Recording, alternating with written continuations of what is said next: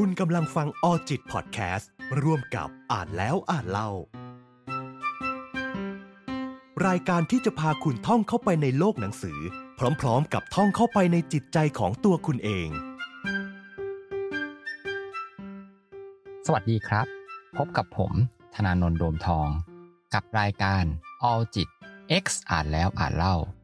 รายการที่จะมาชวนทุกๆ คนท่องไปในโลกของหนังสือ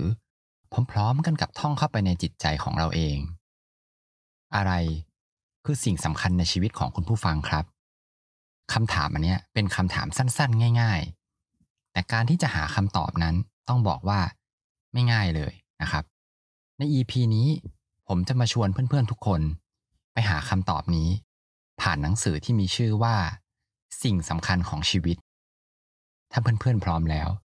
เรามาท่องไปในโลกของหนังสือเล่มนี้ ไปด้วยกันเลยครับ หนังสือสิ่งสำคัญของชีวิตเล่มนี้นะครับ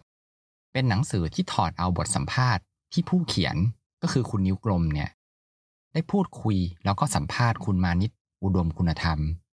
นักธุรกิจ ผู้ที่ประสบความสำเร็จ โดยคุณมานิตเนี่ยครับเป็นผู้ที่ก่อตั้ง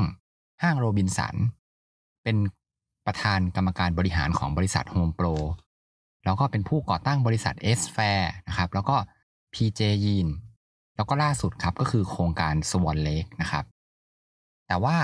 แม้ว่าคุณมานิตเนี่ยจะเป็นคนที่ประสบความสำเร็จบนเส้นทางธุรกิจมามากมายเลย แต่คุณมานิตเนี่ยครับ กลับมีการใช้ชีวิตที่เรียบง่าย รวมไปถึงหลักการที่ใช้ในการดำเนินชีวิตที่น่าสนใจมากมายเลย โดยผมนะครับในวันนี้เนี่ยก็จะขอเลือกเอาบางบท ที่ผมชอบจากหนังสือเล่มนี้ครับ มาแชร์ให้ฟังกัน บทแรกครับที่ผมเลือกมาก็คือ ไม่ว่าจะทำอะไรทำให้ดีที่สุด คุณมานิตพูดเอาไว้ว่า ผมเป็นคนไม่ยอมแพ้ แล้วก็คุณมานิตได้เล่าถึงในสมัยที่เรียนอยู่มศสองนะครับมศสองเนี่ยเป็นภาษาโบราณนะครับ ก็คือจริง ๆ แล้วถ้าเป็นปัจจุบันเนี่ยก็คือมัธยมศึกษาปีที่ห้านะฮะ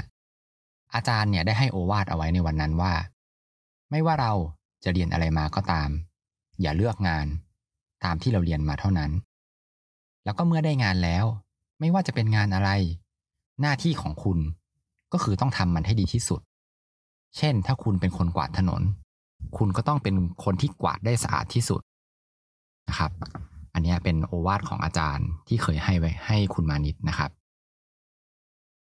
นอกจากนั้นยังมีตัวอย่างอีกนะครับ อันนี้เป็นประสบการณ์ตรงเลยของคุณมานิตก็คือตอนที่ทำห้างโรบินสันเนี่ยครับ ถ้าเทียบกับคู่แข่งก็คือห้างเซ็นทรัลเนี่ยไม่ว่าจะเป็นประสบการณ์นะครับ หรือว่าเงินทุนเนี่ย ทุกอย่างสู้เซ็นทรัลไม่ได้เลยครับ สิ่งที่จะสู้ได้ก็มีเพียงแค่เวลาเท่านั้นเองนะครับ ถ้าคุณเนี่ย มีเวลา 8 ชั่วโมงนะครับ คุณอันนี้หมายถึงเซนทันนะครับ ที่คุณมานิตพูดเอาไว้ พวกผมจะต้องทำงานอย่างน้อยอะ12 ชั่วโมง ก็คือทำให้ได้มากกว่า ครึ่งหนึ่งนะครับ หรือว่าอาจจะมากไปกว่านั้นก็คือเท่าหนึ่ง ผมถ้าเกิดว่าทำสัก5ปีเนี่ย ด้วยเวลาที่มากกว่าเนี่ย ก็อาจจะเท่ากับที่เซนทันเนี่ยใช้เวลาทำถึง 10 ปีเลยทีเดียวนะครับ ก็คือ สู้ด้วยเวลาที่มากกว่าลงแรงมากกว่านะฮะคุณมานิตบอกไว้อีกว่า ถ้าอยากจะดีกว่าคนอื่นเนี่ย คุณก็ต้องทุ่มเทให้มากกว่าคนอื่น ในบทนี้เนี่ยครับ คุณนิ้วกลมเขาก็ได้สรุปเอาไว้นะครับว่า ถ้ามีคนกวาดถนนสิบคน ตัวคุณก็ต้องกวาดให้สะอาดที่สุด แล้วการกวาดถนนอันเนี้ย มันก็จะมีความหมายกับเรา และมีประโยชน์กับคนอื่น โดยที่มันเนี่ยอาจจะเปลี่ยนสภาพจากงานนะครับ ที่คุณเนี่ยทำกลายเป็นเหตุผลของการมีชีวิตของคุณก็ได้ อันนี้ส่วนตัวนะครับ ผมก็ผมมีมุมมองว่าในหลาย ๆ งานเลยที่เราเนี่ยไม่ชอบ แล้วก็ ทำไม่เต็มที่กับมันนะครับ อันเนี้ยอาจจะไม่ค่อยดีเท่าไหร่นะครับ ถ้าเกิดว่าสุดท้ายแล้วเนี่ย เราทำให้เต็มที่กับทุกๆงานเลยนะครับ ตรงเนี้ยมันจะกลายเป็นมาตรฐานของตัวเรานะครับ เป็นแบรนด์ของเราแล้วก็จะติดตัวเราไปตลอดนะฮะบทถัดมาครับชื่อว่าเงื่อนไขมีเอาไว้ให้ชนะ คุณมานิตเนี่ยได้เล่าว่า พออายุ 40 แล้วเนี่ย ผ่านการทำงานหนัก แล้วก็เครียด แล้วก็นอนไม่หลับ ตัวเขาเองเนี่ยไม่เคยออกกำลังกายเลยนะครับ ก็เลยอยู่มาวันหนึ่งเนี่ยตั้งใจว่าจะวิ่งเพื่อออกกำลังกาย ทีนี้ก่อนจะไปออกกำลังกายจริงเนี่ยครับคุณมานิดก็ได้ไปหาหมอก่อน พอหมอตรวจร่างกายเสร็จแล้วก็บอกว่า คุณมานิดเลิกคิดเถอะสังขารคุณเนี่ยมันไม่ให้ ขาคุณเนี่ยมันผอมเป็นตะเกียบเลย มันไม่มีกล้ามเนื้อพอที่จะวิ่งได้หรอก คุณมานิดก็ไม่ยอมแพ้ครับ ก็เลยเปลี่ยนหมอไปเรื่อยๆจนไปเจอคุณหมอที่บอกว่าได้คุณนะ่ะออกกำลังกายด้วยการวิ่งได้ แต่ก่อนจะไปวิ่งเนี่ยคุณหมอให้ถ่วงทรายไว้ที่เท้าก่อน แล้วก็ให้ออกแรงยกทุกๆวัน แล้วก็เพิ่มน้ำหนักไปเรื่อยๆ เพื่อให้ขาเนี่ยมีกล้ามเนื้อขึ้นมาเพื่อที่จะทำให้สามารถที่จะวิ่งได้โดยไม่บาดเจ็บ ทีนี้พอเริ่มออกวิ่งได้ครับ คุณมานิดก็ตั้งเป้าหมายต่อไปเลยว่า จะไปวิ่งมาราธอนเนี่ยให้ได้ภายในเวลาหนึ่งปี ซึ่งหนึ่งปีเนี่ยครับ คนธรรมดานะครับ ก็เรียกได้ว่ายากแล้วนะฮะอันนี้คุณมานิดเขาบอกเอาไว้ว่า มันคือความมุ่งมั่น ที่จะทำอะไร ก็ต้องทำจริง ๆ มันคือการพัฒนาตัวเองนะครับ การซ้อมวิ่งเนี่ย จะต้องชนกำแพงไปเรื่อยๆ ให้ร่างกายเนี่ย มันรับรู้แล้วก็ให้ร่างกายเนี่ยมันเตรียมพร้อม การเหนื่อยกายเนี่ยไม่เท่ากับเหนื่อยใจ พลังของจิตใต้สำนึกเนี่ยมันมีพลังมหาศาลมากกว่าที่พวกเราคิดนะครับ การวิ่งเนี่ยก็ถือเป็นการฝึกนะครับ พลังใจนะครับเราอาจจะเริ่มฝึกได้โดยของง่ายๆนะครับ อย่างเช่นการลดน้ำหนัก การคุมอาหารนะครับ คุณมานิดแนะนำว่าให้ทำร้อยเปอร์เซ็นเลย ห้ามทำเก้าสิบเปอร์เซ็นเพราะว่าเมื่อเกิดหย่อนยานแม้แต่เล็กน้อยเนี่ย สุดท้ายเราจะไข้เขวแล้วก็แพ้กิเลสนะครับ แล้วก็สิ่งใดก็ตามที่คุณเนี่ยจริงจังกับมันเนี่ย คุณต้องทำให้เกินห้าสิบเปอร์เซ็นถึงจะเรียกว่าจริงจังนะครับ การทำที่แบบไม่เต็มร้อยเปอร์เซ็นเนี่ย มันเหมือนกับแก้วอะครับ ถ้าเกิดแก้วมันร้าวแม้แต่นิดเดียวเนี่ย สุดท้ายแก้วอะ ก็จะแตกทั้งใบ บทถัดมาครับ ชื่อว่า ไม่ตกเป็นทาสของอารมณ์นะครับ คุณมานิดแชร์ประสบการณ์ให้ฟังครับ ว่าเวลาที่มีอารมณ์โกรธเนี่ย ให้เบน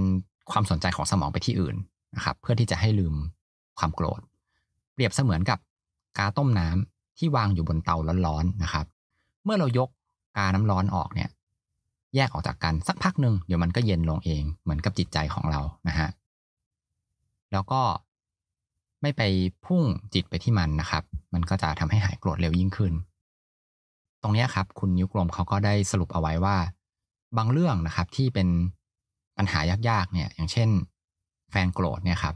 บางทีการยิ่งคุยเนี่ยมันก็ยิ่งโมโหครับ ให้เราเนี่ยวิเคราะห์ปัญหาแบบ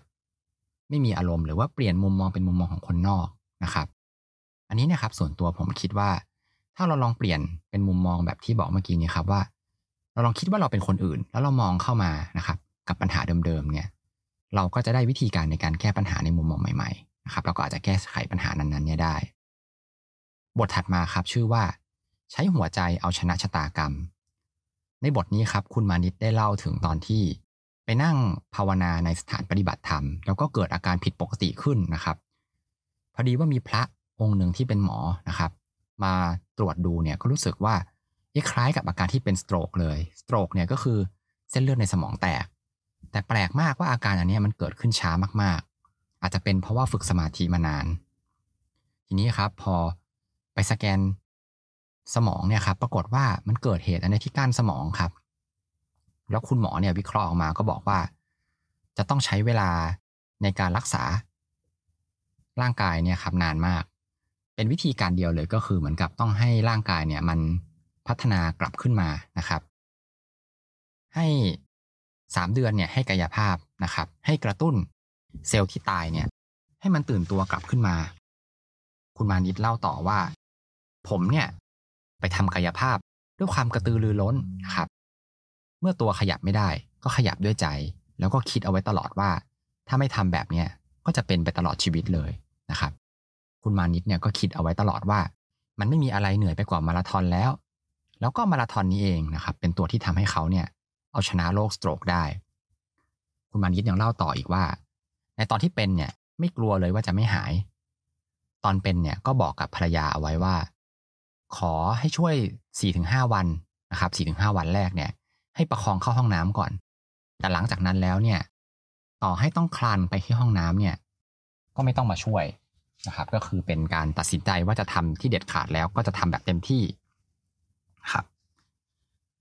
บทถัดมาครับ ชื่อว่าแนวคิด 20-80 หรือว่าที่เรารู้จักกันในนามของกฎของพาเลโตนั่นเองนะฮะอันนี้คุณมานิดเขาก็ได้เปรียบ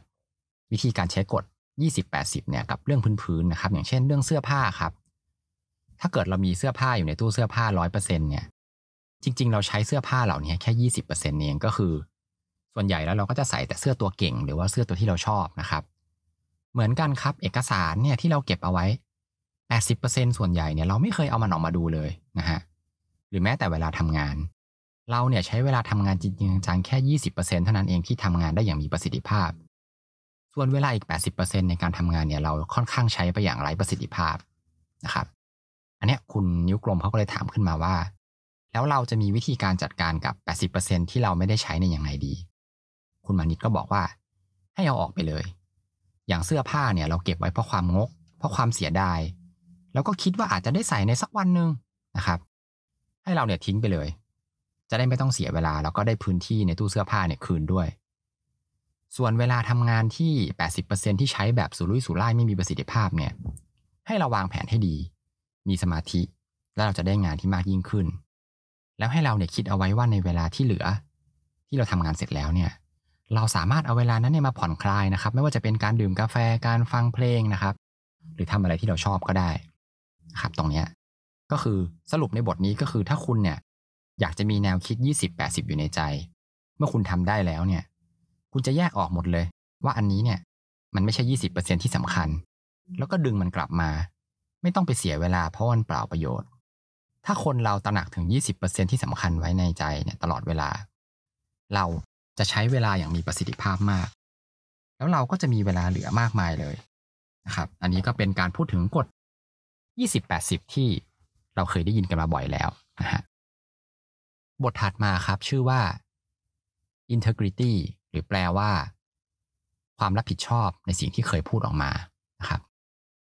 คุณมานิดบอกเอาไว้ว่าคุณมานิดเนี่ยเป็นคนที่เคยทำอะไรมาหลายอย่างแล้ว ไม่ว่าจะเป็นการวิ่งการปั่นจักรยาน การลำมวยไทเก๊กนะครับ คุณนิ้วกลมเนี่ยเขาก็ถามว่า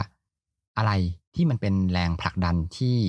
สามารถทำให้ทำได้หลาย ๆ อย่างนะครับ คุณมานิดบอกว่า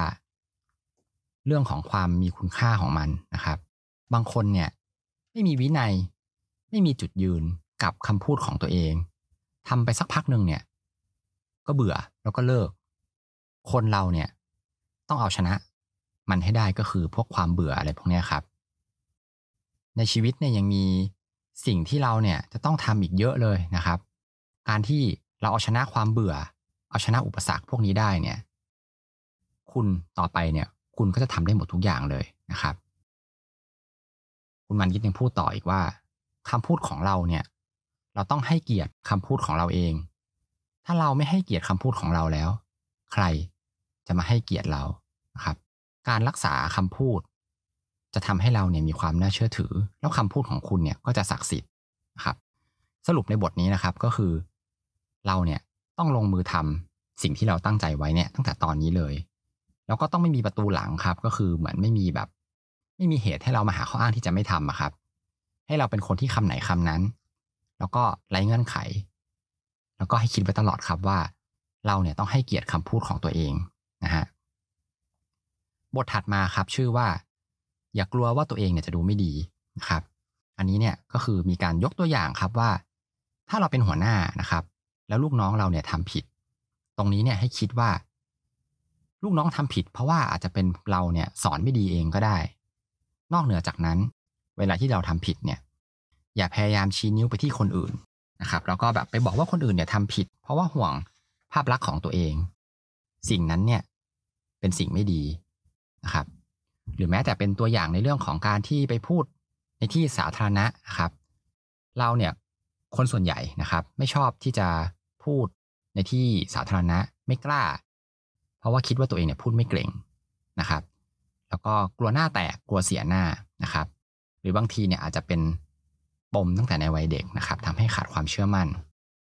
ตรงนี้เนี่ยครับคุณนิ้วกลมเขาก็สรุปเอาไว้ว่า ถ้าตัวเราเป็นอิสระ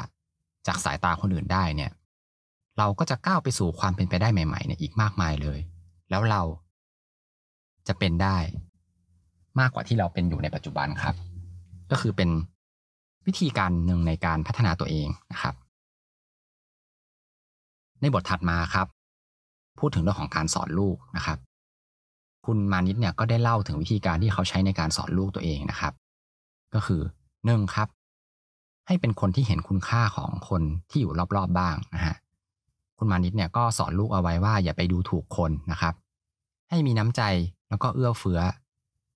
เขาเนี่ยคือผู้ช่วยของเรานะครับ ก็ไม่ว่าจะเป็นคนสวนหรือว่าคนงานอะไรพวกนี้ครับ คุณมานิดบอกลูกเอาไว้ว่า ถ้าไม่มีเขาเนี่ยก็ไม่มีพวกเรานะครับ ข้อที่สองนะครับก็คือคล้ายๆกันก็คือเรื่องของเท้าติดดินนะครับ ก็คือให้ทำตัวสมถะข้อที่สามครับ อันนี้สำคัญในเรื่องของธุรกิจมากเลยก็คือ เวลาทำอะไรเนี่ย ให้ไปลุยด้วยตัวเองนะครับ ไปที่หน้างาน จะได้เห็นถึงปัญหาจริง ๆ นะครับ อย่าไปมัวแต่ นั่งในออฟฟิศแล้วก็ฟังลูกน้องมารายงานผลนะครับ เพราะว่าการนั่งอยู่ในออฟฟิศเนี่ยมันไม่เห็นภาพ แล้วก็ไม่เห็นปัญหาที่แท้จริง ถัดมาครับเป็นเรื่องของ common sense นะครับ คุณมานิดเนี่ยได้ยกตัวอย่างว่า ถ้าเกิดว่าเราเนี่ย จะขายก๋วยเตี๋ยวเนี่ย เราต้องรู้ว่าเราเนี่ยจะขายใคร ใครที่เป็นลูกค้าของเรา ลูกค้ามีรายได้เท่าไหร่นะครับ ไม่ต้องมานั่งทำ marketing แบบพวก 4P นะครับ ให้เข้าใจแบบเหมือนให้มันเข้าใจได้ง่ายๆครับ อันนี้ก็คือเป็นข้อแนะนำนะครับ ถัดมาครับ จะเป็นเรื่องของความสุขที่เกิดจากความสัมพันธ์นะครับอันนี้นะข้อนี้น่าสนใจมากเลยนะครับ คุณมานิดพูดเอาไว้ว่า ครอบครัวนะครับ หรือว่าเพื่อนหรือแม้แต่เพื่อนร่วมงานเนี่ยครับเป็นสิ่งที่สำคัญนะครับ ความสัมพันธ์ที่ดีเนี่ยจะทำให้เราเนี่ยมีความสุขนะครับ ยกตัวอย่างให้เห็นภาพ ถ้าเกิดว่าวันหนึ่งเนี่ยครับ คุณถูกหวยรางวัลที่หนึ่งครับ แต่ในเวลาเดียวกัน คุณรู้ข่าวว่าลูกคุณเนี่ยถูกรถชนนะครับ แน่นอนครับว่า เราเนี่ยก็อยากจะแทบที่จะคว้างเงินทิ้งไปเลยนะครับ เพราะว่าแบบ เราก็จะสนใจในความปลอดภัยของลูกเนี่ยมากกว่านะครับ คุณมานิดก็ได้เปรียบเทียบไปไว้อีกว่า เหมือนกับคนรวยเนี่ยครับ แต่ว่าทะเลาะกับลูกเมียทุกวันเลยเนี่ย มันก็ไม่มีความสุขนะครับ ความสุขของคุณมานิดเนี่ยก็คือ คนรอบๆข้างมีความสุข นะครับแล้วเราก็จะมีความสุขไปด้วยนะครับคำแนะนำก็คือให้ใส่ใจนะครับด้วยการเติมเต็ม สมัยก่อนเนี่ยคุณมานิดก็ใช้วิธีแบบว่าใครผิดเนี่ยก็ตีหรือว่าลงโทษนะครับ แต่ตอนนี้เนี่ยเขาใช้วิธีการว่า ให้ดูว่ามันผิดอะไร มันมีช่องว่างอะไร แล้วเราเป็นหัวหน้าเนี่ย เราเป็นต้นเหตุหรือเปล่า หรือว่าเราเนี่ยสามารถที่จะเข้าไปเติมเต็ม ไปช่วยเสริมให้เขาตรงไหนได้บ้างนะครับ คุณนิ้วกลมก็เลยถามต่อว่า แล้วถ้าเกิดมีคนที่ไม่ชอบเราล่ะ เราจะทำยังไงนะครับ คุณมานิดก็ตอบว่า ให้ใช้ความดีเนี่ยเอาชนะ ให้ค่อยๆเปลี่ยนเขานะครับ สิ่งแบบนี้มันต้องอาศัยเวลา แล้วก็เอาใจใส่เขาให้มากขึ้นนะครับ ในบทนี้เนี่ยครับ ผมคิดว่ามันตรงกันกับหนังสือหลายๆเล่มที่เคยอ่านมาเลยครับ ก็ต้องบอกว่าไม่มีเล่มไหนเลยครับ ที่เคยอ่านมาเนี่ยแล้ว เขาจะสอนให้เราเนี่ยไปทะเลาะให้ชนะนะครับ ไม่มีเลย เพราะว่าเรื่องของความสัมพันธ์เนี่ยครับ ชนะไปก็ไร้ประโยชน์ครับ ก็ทุกเล่มนะครับ ข้อแนะนำเหมือนกันก็คือ ให้ทำดีเอาไว้นะครับ เพื่อช่วยในการรักษาความสัมพันธ์กับคนที่ใกล้ชิดของเรานะฮะถัดมาครับเป็นเรื่องของ 4อที่ทำแล้วชีวิตเนี่ยจะมีคุณภาพอที่1ครับก็คือออกกำลังกายนะครับ คุณมานิดบอกว่า ความเครียดเนี่ยมันทำ ให้เส้นเลือดเนี่ยบิดนะครับ การออกกำลังกายแล้วเลือดเนี่ยครับก็จะวิ่งนะครับ เหมือนเป็นการล้างท่อนะครับ ก็คือท่อที่เส้นเลือดนั่นเองนะครับ แล้วก็ทำให้ช่วยลดความเครียดนะครับ อีกอย่างหนึ่งครับ การออกกำลังกายเนี่ยทำให้เอนโดฟินเนี่ยมันหลั่งนะครับ เวลาที่เราวิ่ง ก็คือจะทำให้แบบเกิดความสุขขึ้น นอกจากนั้นครับ คุณมานิดเนี่ยเขายังปั่นจักรยานใช่ไหมครับ การปั่นจักรยานเนี่ยเป็นตัววัดความแข็งแรงของหัวใจด้วยนะฮะถามว่าแก่ไปไหมอายุเจ็ดสิบ แล้วมาปั่นจักรยานเนี่ยนะครับ ก็คุณมานิดบอกว่า ร่างกายเราเนี่ยมันมีเล่มันชอบแกล้งบอกว่าไม่ไหวนะครับ แล้วก็เปรียบเทียบกับมาราธอนอีกแล้วนะครับ คุณมานิดบอกว่ามาราธอนเนี่ยมันหนักที่สุดแล้วล่ะ ต้องใช้พลังจากจิตใจเท่านั้นนะครับ ยังผ่านมาได้เลย แล้วก็คุณมานิดบอกว่า คุณมานิดเนี่ยลำมวยไทเก๊กมาสิบเจ็ดปีแล้วนะครับ การลำไทเก๊กเนี่ย หลักก็คือให้ใช้จิตไม่ต้องใช้แรงนะครับ เขาเป็นการฝึกชี่นะครับ หรือก็คือลมปราณนะครับ ถัดมาอที่สองก็คืออาหาร คุณมานิดแนะนำว่าให้กินอาหารที่มีประโยชน์ ถ้าไม่มีประโยชน์เนี่ยก็ไม่ต้องไปกินมันนะครับ ถ้าเราไม่รักตัวเอง เอาความอร่อยเนี่ยมาทำลายตัวเองนะครับ อันนี้เป็นสิ่งที่ไม่ดีเลยอที่สามครับก็คืออากาศ คุณมานิดแนะนำว่าเราเนี่ยจะต้องหาโอกาสให้ตัวเองเนี่ยได้ไปอยู่ในสภาพแวดล้อมที่มีอากาศดีๆ เพราะว่า มันจะส่งผลที่ดีต่อความสุขของเราครับ แล้วก็ร่างกายด้วยนะครับ บรรยากาศที่ดีเนี่ยมักจะมาพร้อมกับธรรมชาติอสุดท้ายอที่สี่ก็คืออารมณ์ครับ อันนี้เนี่ยสำคัญเลยเพราะว่าอารมณ์เนี่ยมันจะฟุ้งซ่านอยู่ตลอดเลยนะครับ ไม่ว่าจะเป็นการอารมณ์กลัวอารมณ์กังวลอนาคต อารมณ์โกรธนะครับ วิธีแก้ก็คือต้องมีสติครับ จิตใจเนี่ยจะส่งผ่านกายได้นะครับ เหมือนกับที่เมื่อกี้นี้เล่าไปในเรื่องของตอนที่เส้นเลือดในสมองแตกนะครับ ก็ทั้งหมดเนี่ยครับเป็นเนื้อหาในแบบบางส่วนเลยนะครับ ที่ผมเนี่ยเลือกเอามานะครับ จริง ๆ แล้วเนี่ยยังมีเนื้อหาดีๆอีกมากเลยนะครับ ในเล่มนี้ เล่มนี้ครับก็เป็นอีกเล่มหนึ่งเลยที่ผมเนี่ย หยิบเอามาอ่านหลายรอบมากแล้ว และทุกๆ ครั้งที่หยิบมาอ่านเนี่ยครับ ก็ล้วนที่จะเติมเต็มนะครับ แล้วก็เตือนสติตัวเองเนี่ย ได้ในหลาย ๆ ครั้งเลย ข้อคิดที่ดีที่สุดครับก็คือสุดท้ายแล้วเนี่ย ชีวิตที่เรียบง่าย แล้วก็สงบเนี่ย มันอาจจะเป็นจุดมุ่งหมายที่น่าสนใจ ในโลกของเราในปัจจุบัน ที่แสนจะวุ่นวายก็เป็นไปได้ครับ ใน EP หน้าผมจะพาเพื่อนๆ ไปท่องโลกของหนังสือเล่มไหน อย่าลืมติดตามฟังกันได้นะครับในรายการ All จิต X อ่านแล้วอ่านเล่า แล้วก็ก่อนจะจบ EP นี้นะครับ ผมก็อยากจะฝากแอป All จิตที่ปรึกษาสุขภาพใจไว้กับทุกๆ คน เพราะเราเชื่อว่า จะเดินทางต่อได้อย่างไร หากใจเราไม่พร้อม ใช้งานได้ฟรีทั้งในระบบ iOS แล้วก็ Android แค่เสิร์ชคำว่า All จิต A W L J I T แล้วพบกันใหม่ EP หน้าครับ สวัสดีครับออจิตพอดแคสต์ร่วมกับอ่านแล้วอ่านเล่า ดาวน์โหลดได้แล้ววันนี้ทั้ง iOS และ Android